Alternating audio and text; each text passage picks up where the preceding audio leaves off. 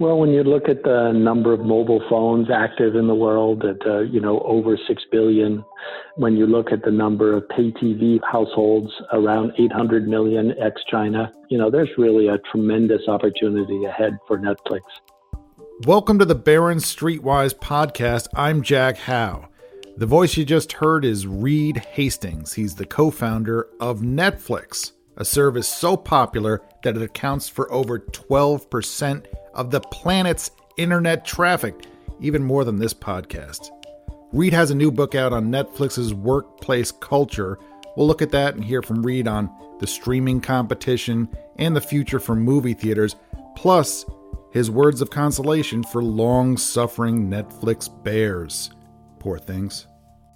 Listening in, as always, is our audio producer, Meta. Hi, Meta. Hi, Jack. We've gotten a lot of requests since last week's podcast about my singing to never do it again. All of them. So we're not going to do a song special where you just sing answers to reader questions. I'm not sure that's what the people are looking for. I guess they're not. Meta, what does the phrase be kind, rewind mean to you? Absolutely nothing.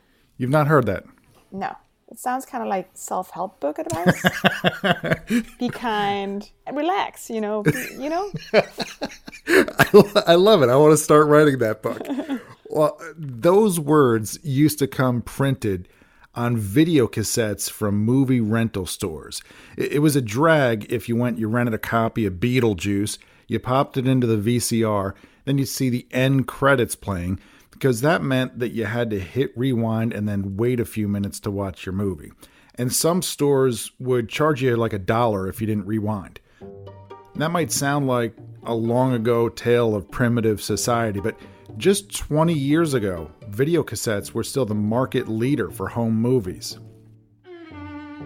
At the time, in 2000, DVDs had been on the market for about four years, and there was a two year old company called Netflix that was bringing together the small size of DVDs and the reach of the United States Postal Service to deliver movies by mail. There's a better way to rent movies. As many as you want for only $17.99 a month and no late fees. Go to Netflix.com, make a list of the movies you want to see, and in about one business day, you'll get three DVDs. And it was starting to get some attention. Here's the title of an October 2000 story in the Charlotte Observer newspaper Easy online DVD rental is just a few clicks away. The writer explains how to set up a rental queue online and return discs in the same envelope they came in, and says he's been using the service for six months and hasn't made a single trip to the video store. Uh, rewound this tape all over and it's blank. Really? Be Kind Rewind is also the title of a 2008 movie starring Jack Black and Mos Def, which I think drives home just how quickly Netflix upended the home entertainment business. The movie's about a video store owner who's losing his business because he refused to make the switch from video cassettes to DVDs. He becomes magnetized. I don't mean that metaphorically. We're magnetized. He accidentally erases his cassettes. You erased these tapes. And he needs something for the remaining customers he has to watch. So he takes an old camcorder and he creates his own low budget remakes of famous movies. And you see a little ghost. What? What you gonna do about Ghostbusters? What? What? What is that? That's the Ghostbusters theme song. No. I'm pretty sure it is. Customers like them and they want more. Hilarity and a 65% fresh rating on Rotten Tomatoes ensues. What's noteworthy about the movie is that a year before it came out, Netflix introduced a service called Watch Now, which allowed subscribers to instantly watch some shows and movies on their personal computers. In other words, between the time a Hollywood studio said yes to the script for Be Kind Rewind and the time the movie hit theaters, the premise was out of date. DVDs by mail were no longer the main existential threat to movie rental stores.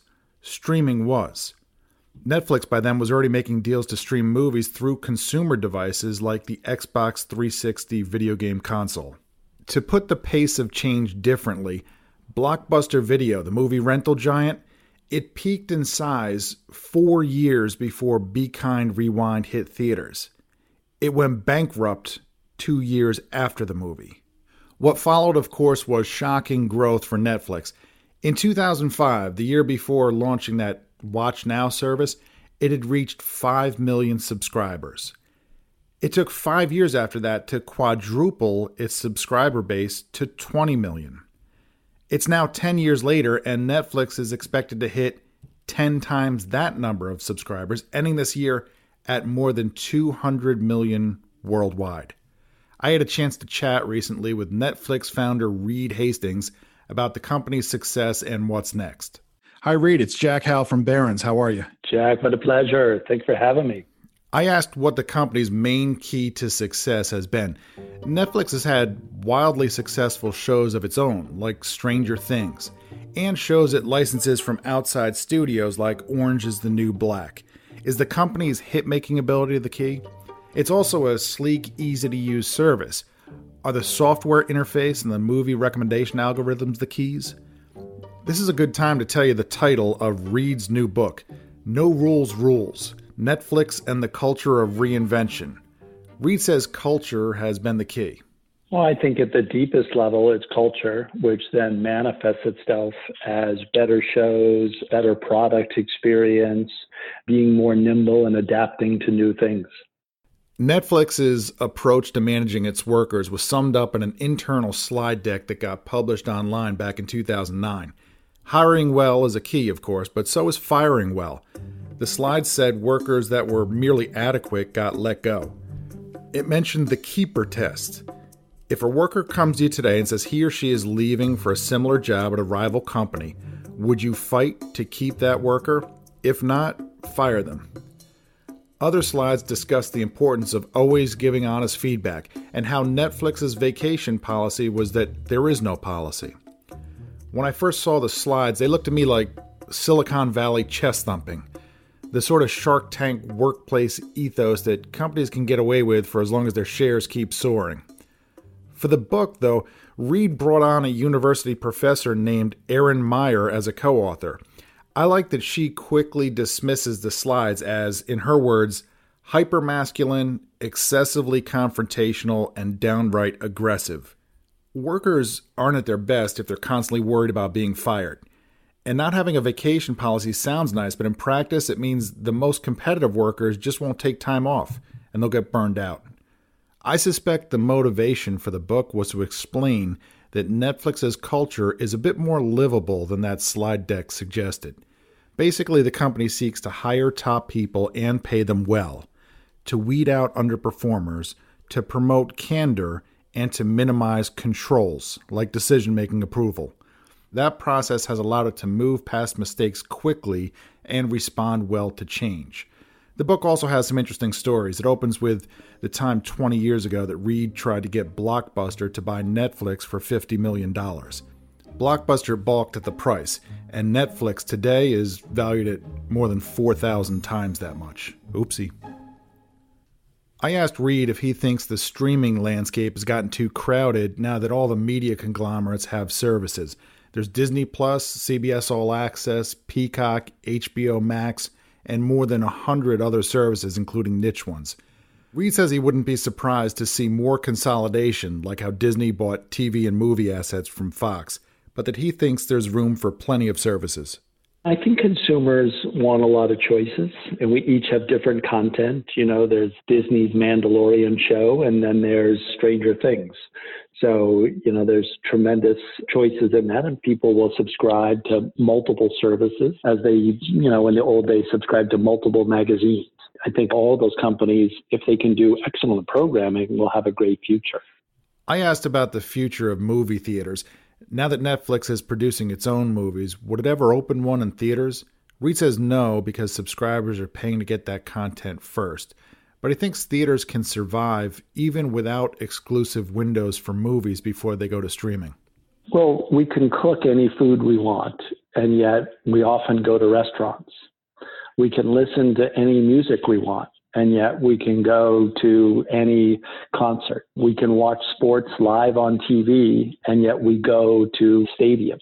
So the in-person experience, whether it's restaurants or concerts or sports stadiums or films, is just a different experience. It's a complement.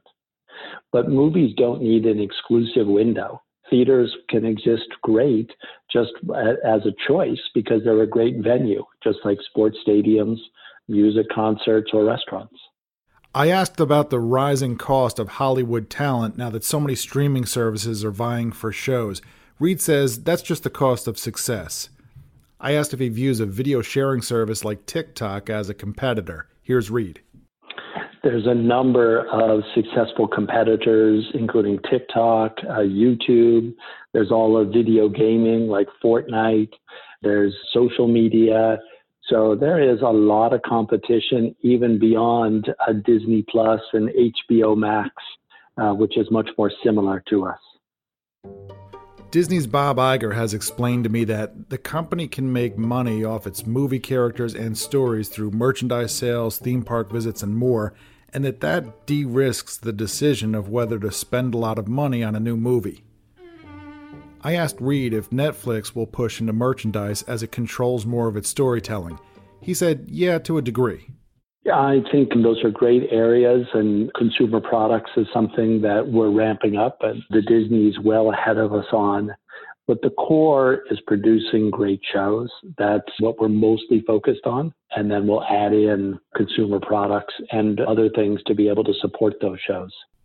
I asked how much room Netflix has to grow, and Reed mentioned 800 million pay TV customers outside of China, or four times as many subscribers as Netflix has which suggests plenty more room to gain customers.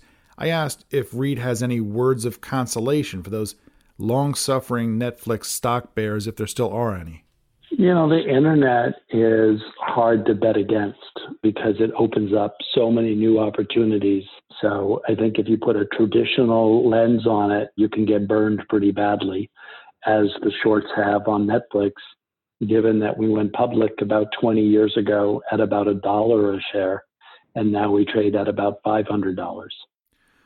Reed says investors who want to understand Netflix's secret sauce should, and you'll never see this one coming, read about its culture and innovation in the book. I agree that investors should read the book because Reed is one of the great business creators of our day. Again, it's called No Rules Rules.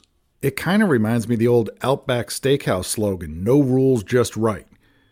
I used to see that in a commercial. I'd think to myself, who are these people for whom the rules at casual dining chains have become too burdensome? I mean, are there people out there who resent having to wear a shirt at Applebee's or not being able to wheel their own beer keg into a TGI Friday? They just want to consider other options because I'm pretty sure Outback has those rules too.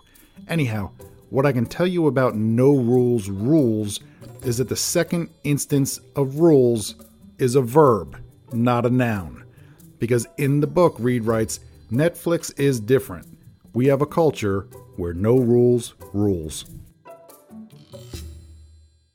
I want to mention one other milestone Netflix will likely hit this year, apart from 200 million subscribers. The company's on pace to generate free cash flow for the first time in many years. Just a little bit, and just for a little while, mostly by accident. And I think that's closely related to the company's success. You see, Netflix, the service, has long been an excellent deal for consumers for a simple reason.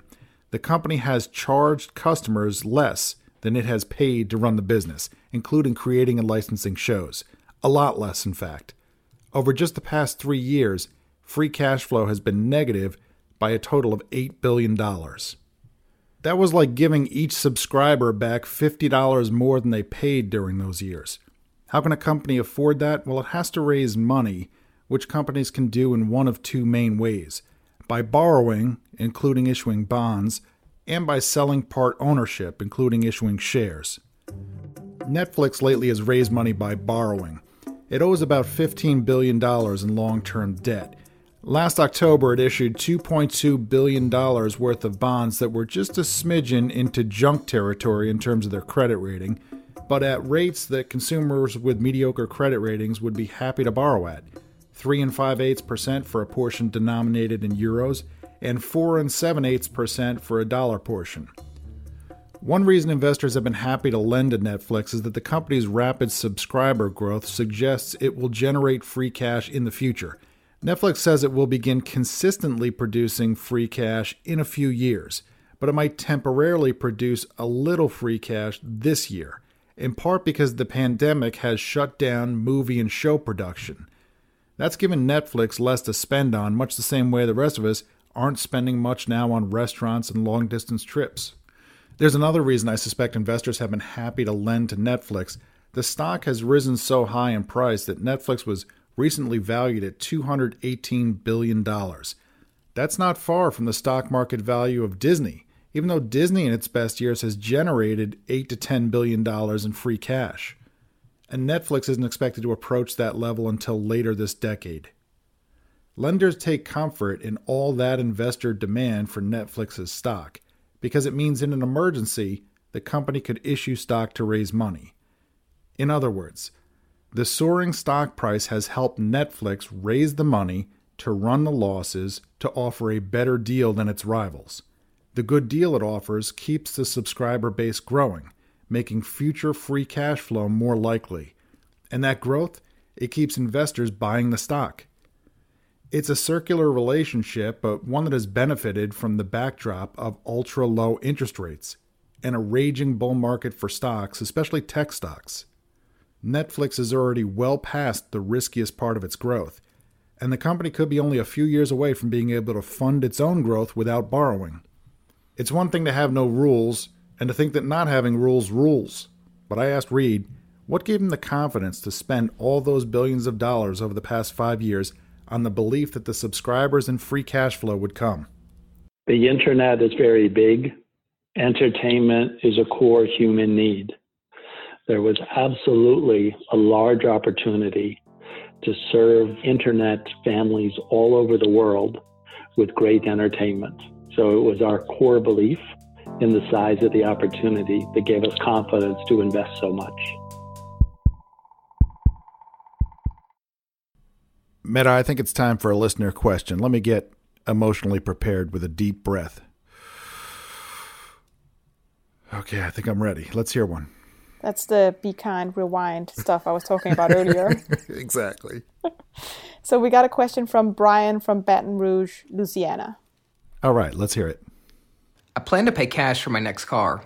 Would it be financially advantageous instead of paying cash to invest that money in an index fund and use the growth in income to pay for a car lease.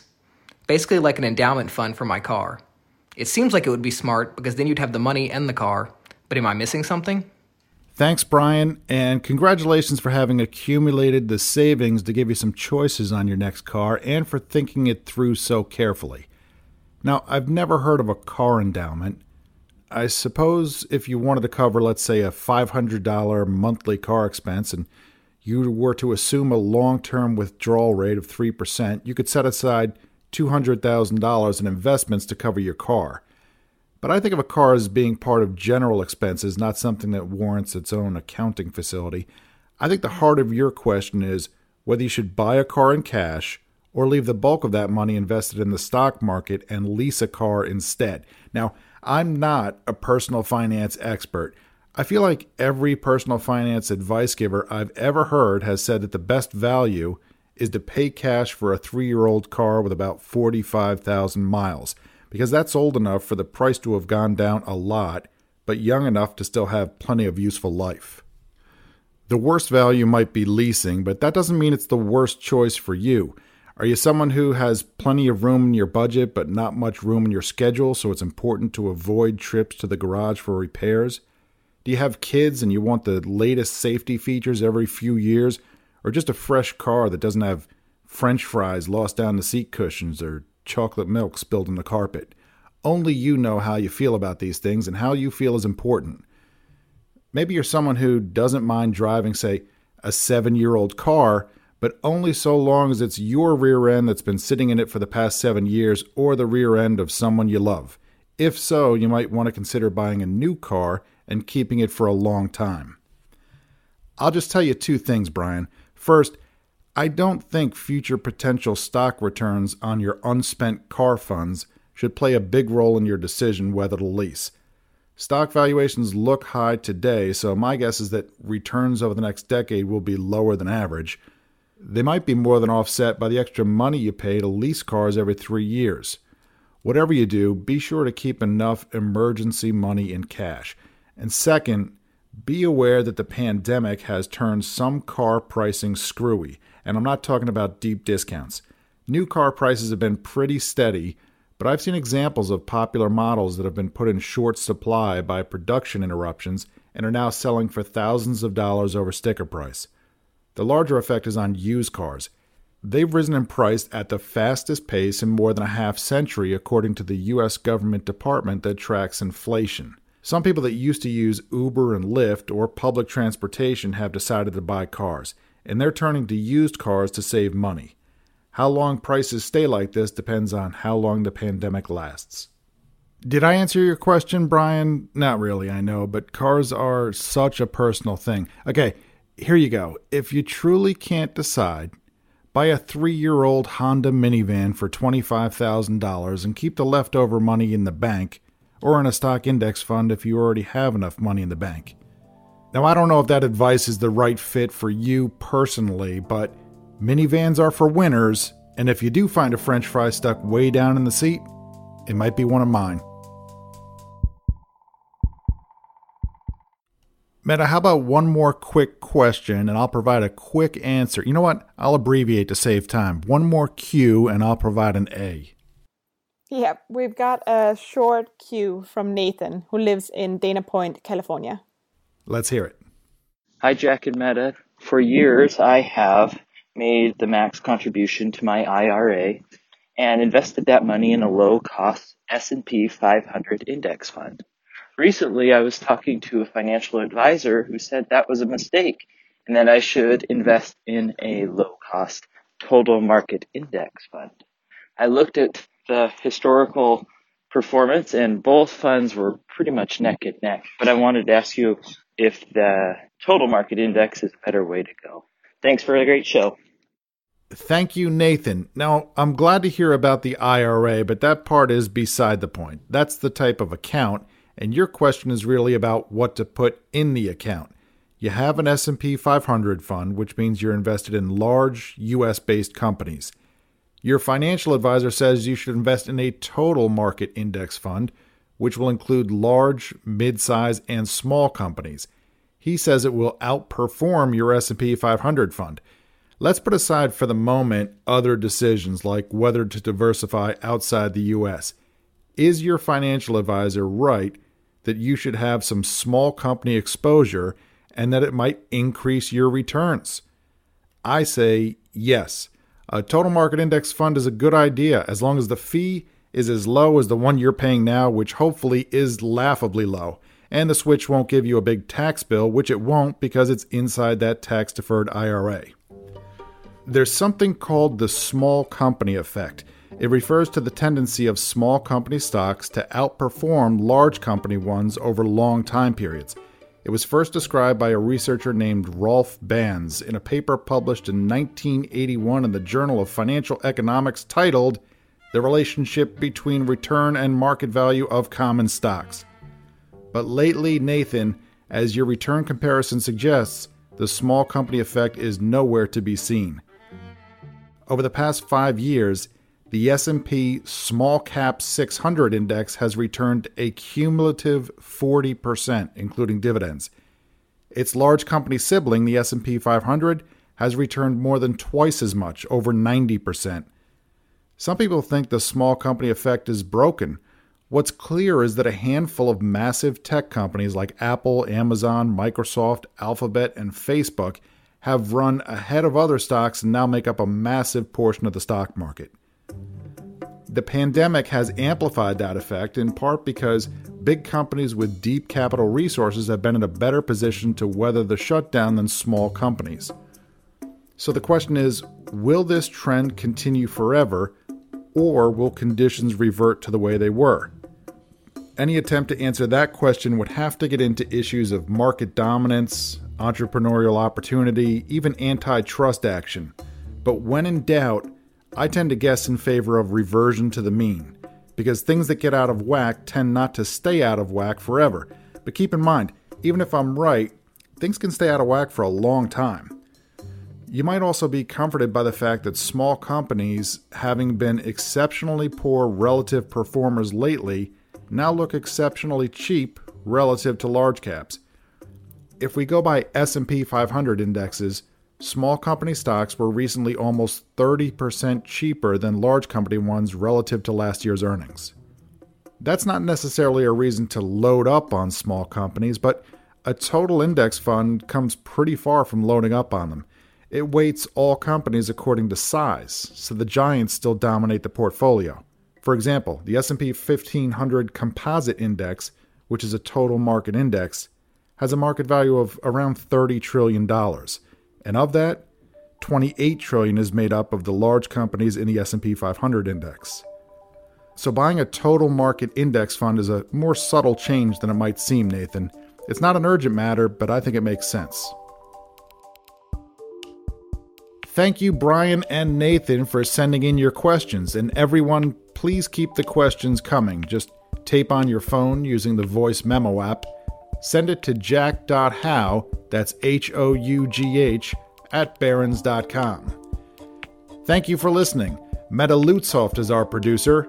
Subscribe to the podcast on Apple Podcasts, Spotify, or wherever you listen to podcasts. If you listen on Apple, write us a review. If you want to find out about new stories and new podcast episodes, you can follow me on Twitter. That's at Jack Hough, H O U G H. See you next week. This message comes from Viking, committed to exploring the world in comfort. Journey through the heart of Europe on an elegant Viking longship with thoughtful service, destination focused dining, and cultural enrichment on board and on shore. And every Viking voyage is all inclusive with no children and no casinos. Discover more at Viking.com.